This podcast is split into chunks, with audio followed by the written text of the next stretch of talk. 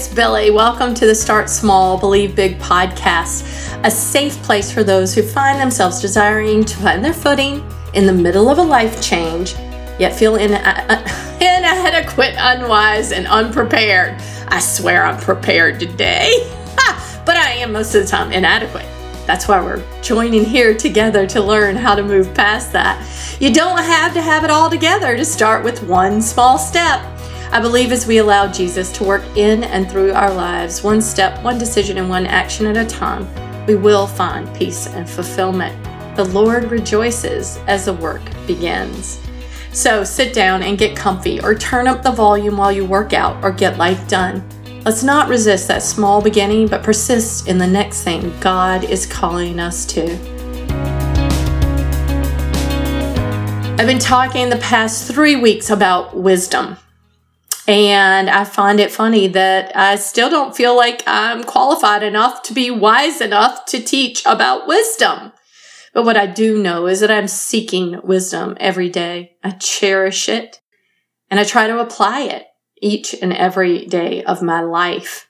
And so I'm pulling you along with me in this. Wisdom is such a heavy term. When I think of wise people, I usually associate it with an older person. Well, now I'm older, but I don't think I've got this wisdom thing completely down. But then again, do we ever? I wanted to go over the definition of wisdom today because today we're going to be talking about applying the wisdom. I've taught a little bit about it every week about how we should seek it, cherish it, and apply it, right? This week I really want to dive into the application of wisdom because we can read the Bible, learn about God's wisdom, write notes about it, journal about it, think about it, pray about it, sit on it, listen to it. But if we don't start applying it to every day of our lives, it's just sitting there. It's sitting there, not glorifying God. It's just sitting there. So what I want to do is to help you take that one next step. Wisdom definition marked by deep understanding, keen discernment, and a capacity for sound judgment. Exercising or showing sound judgment, being prudent. Living wisely is applying what we know about God to our life right now. Living wisely takes the knowledge out of our head and moves it into our heart so that we can apply it to our feet in acting it out. In these actions, we can help influence others in a godly manner. It also provides influence on our own lives and our decision making. We must take our circumstances and hold them up to the truth so that we can pause before we react. Application of wisdom we can't always plan for. It comes in our circumstances. It comes when things aren't always so good. It comes in a, a split second moment of making a decision. Sometimes it's, you can sit down and think it through and pray it through and look for scripture to pair up with it. But doesn't it happen most of the time when we're not ready, when we're not prepared? but we have to make a wise choice anyway. When reading Proverbs, I found a few descriptions of wisdom, and I want you to listen to these. And they're going to be um, different verses, and I'll let you know what those are, but just a synopsis of them if you would like to think of it that way. So, descriptions of wisdom. A wise person puts himself in the company of those wiser. He obtains guidance. That's Proverbs 1 5 and walks with the wisdom to become wise. You see, there's action in the steps. Proverbs 13 20. A wise person stores up knowledge and applies it to his life. 833. A wise person makes good choices, such as using discernment or good judgment, like in the definition we read, Proverbs 16 21. And refrains from sinning in his anger. 29 11. That's the one where you don't get to sit down and ponder it and pray over it and make a decision. The praying and pondering and and godly wisdom should have been the foundation before the anger.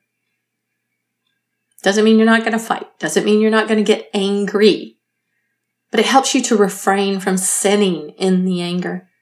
A wise person obtains good results from his wise decisions, but fools, those with no knowledge or wisdom, do not. Proverbs 335. In all of those, having the foundation of God's wisdom, reading his word, cherishing it in our hearts, applying it to our daily lives. We have to be in God's word, understanding who he is and the wisdom that comes from him, the gifts that he's provided with us. Do you hear about the fruit of the spirit? Love, joy, peace, patience, kindness, gentleness, self-control, right? And all those things. We already have those gifts inside of us. They're ready to be applied to our life. Those are gifts of wisdom. Acquiring knowledge and wisdom needs to be applied to our lives. God gives us the knowledge and wisdom. It's our responsibility to step out in that. For some reason, many times we choose not to step out in godly wisdom. We allow our feelings, our hurts, our pains to overwhelm us and take over. Sometimes we just rather go about life in our own power rather than being being in the place of having to put forth effort to attain the wisdom that God is ready to give us during different seasons of our lives. We do have a choice. That is great thing that God has given us free will. But ultimately, God's word and God's wisdom is where we need to land. That needs to be our foundation. And it's up to us if we want to grow in that or not. The scripture I'm going to read from today is not from Proverbs, it's from Ephesians. Ephesians 5, 15 through 17. Be careful then how you live, not as unwise, but as wise. Be careful. Be very careful. Making the most of every opportunity because the days are evil. Therefore do not be foolish, but understand what the Lord's will is. Make the most of our time, being very careful in choosing wisdom above all else. Paul tells us not to let culture set the standard. He was teaching the, the, the Ephesians. In that time, there was a lot of immorality going on, and he wanted to set the standard for them, not the culture. As saints or holy ones, when we believe in Jesus, we are set apart for God. Don't miss the opportunities to be wise by keeping the same foolish choices we've always made. The only way to make right choices is to understand God's will and God's view. Don't waste your life. What opportunity has God given you to maximize your wisdom? Think about that. No matter how much time we spend acquiring wisdom, though, it will mean little if we're not putting our feet to our faith. God's wisdom resides deep within our soul, but if we keep referring to head knowledge in daily life, we are not walking in his wisdom. We gain the knowledge. We seek God's wisdom, gaining the knowledge, cherishing it in our hearts, and applying it to our lives. I want to give you six characteristics of a wise person because I, I, really like these. I read these online in a different format, but these are the six that I really felt like were good characteristics that show what a wise person is. They educate themselves. Knowledge is not bad, but relying on the knowledge is where we need to move from. So educate yourself, read your Bible, get to know God and his wisdom. A wise person is disciplined. Wise people exercise self-control. We talked about the fruit of the spirit just a few minutes ago. Don't depend on your own power, but his. Self-control is a fruit of the spirit and you have it. Now use it. Choose wisdom over your desires. Being right. Selfish intent. A wise person admits their mistakes and learns from them. One of the biggest things I learned early on in my Christian walk was how to say, I'm sorry, without it being, I'm sorry, I'm sorry, I'm sorry, but truly saying, I'm sorry, I was wrong. People learn from their mistakes because they must live through the consequences, but move past the past. Wise people are patient. I work on this more than I need to. I pray for patience, and then God gives me situations that make me patient. Patience is a virtue and valuable when it comes to wisdom. A wise person leans on God's understanding, not their own. Wait, pause, cherish it in your heart. Wise people know their priorities. They put first things first and last things last. Jesus first, selfish desires last. Taking care of yourself is important, but not overwhelming your life with what you desire, want, need, rather than what God is pulling you into. Wise people are trustworthy and steadfast. A wise person admits that they don't know everything. We're not the smartest in the room. A wise person treats others as they want to be treated because they know it will help them, not hurt them.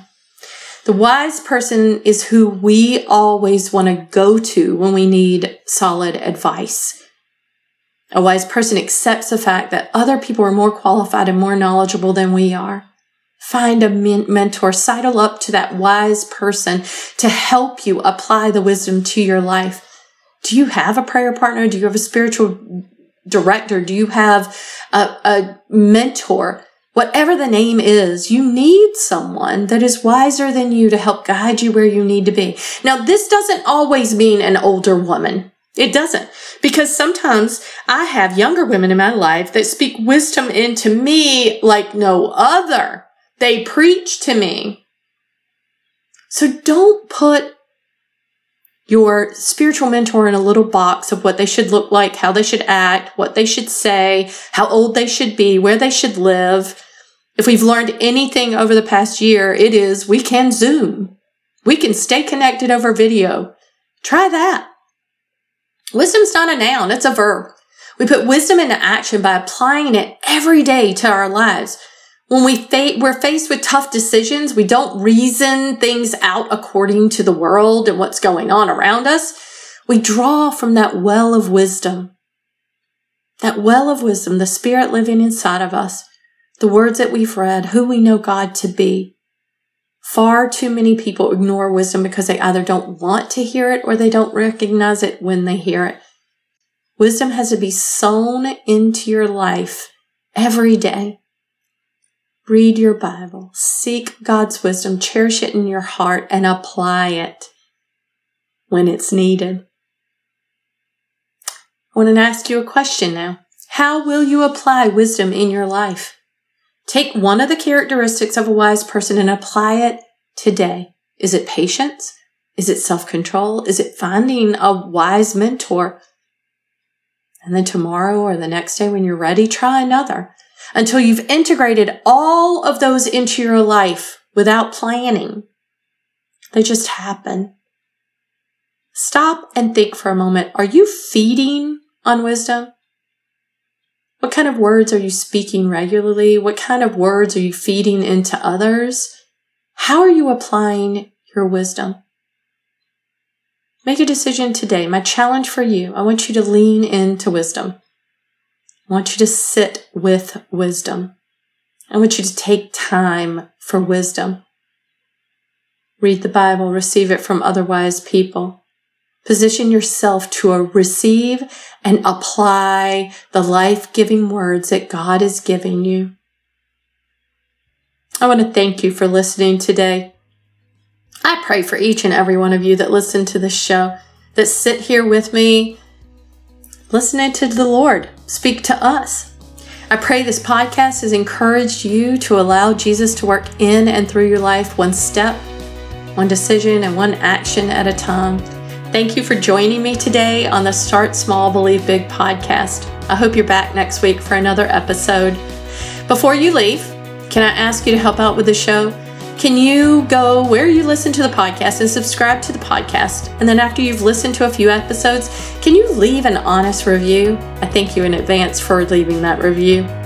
You can also look in the show notes and find out where you can sign up for the daily devotion emails that I send out Monday through Friday. You'll get a little bit of Morning Sonshine in your inbox. Again, in the show notes, you can find that link, and I promise no spam, just Jesus and me. Now, Let's not resist that small beginning, but persist in the next thing God is calling us to. Be blessed, my dear friends. Until next time.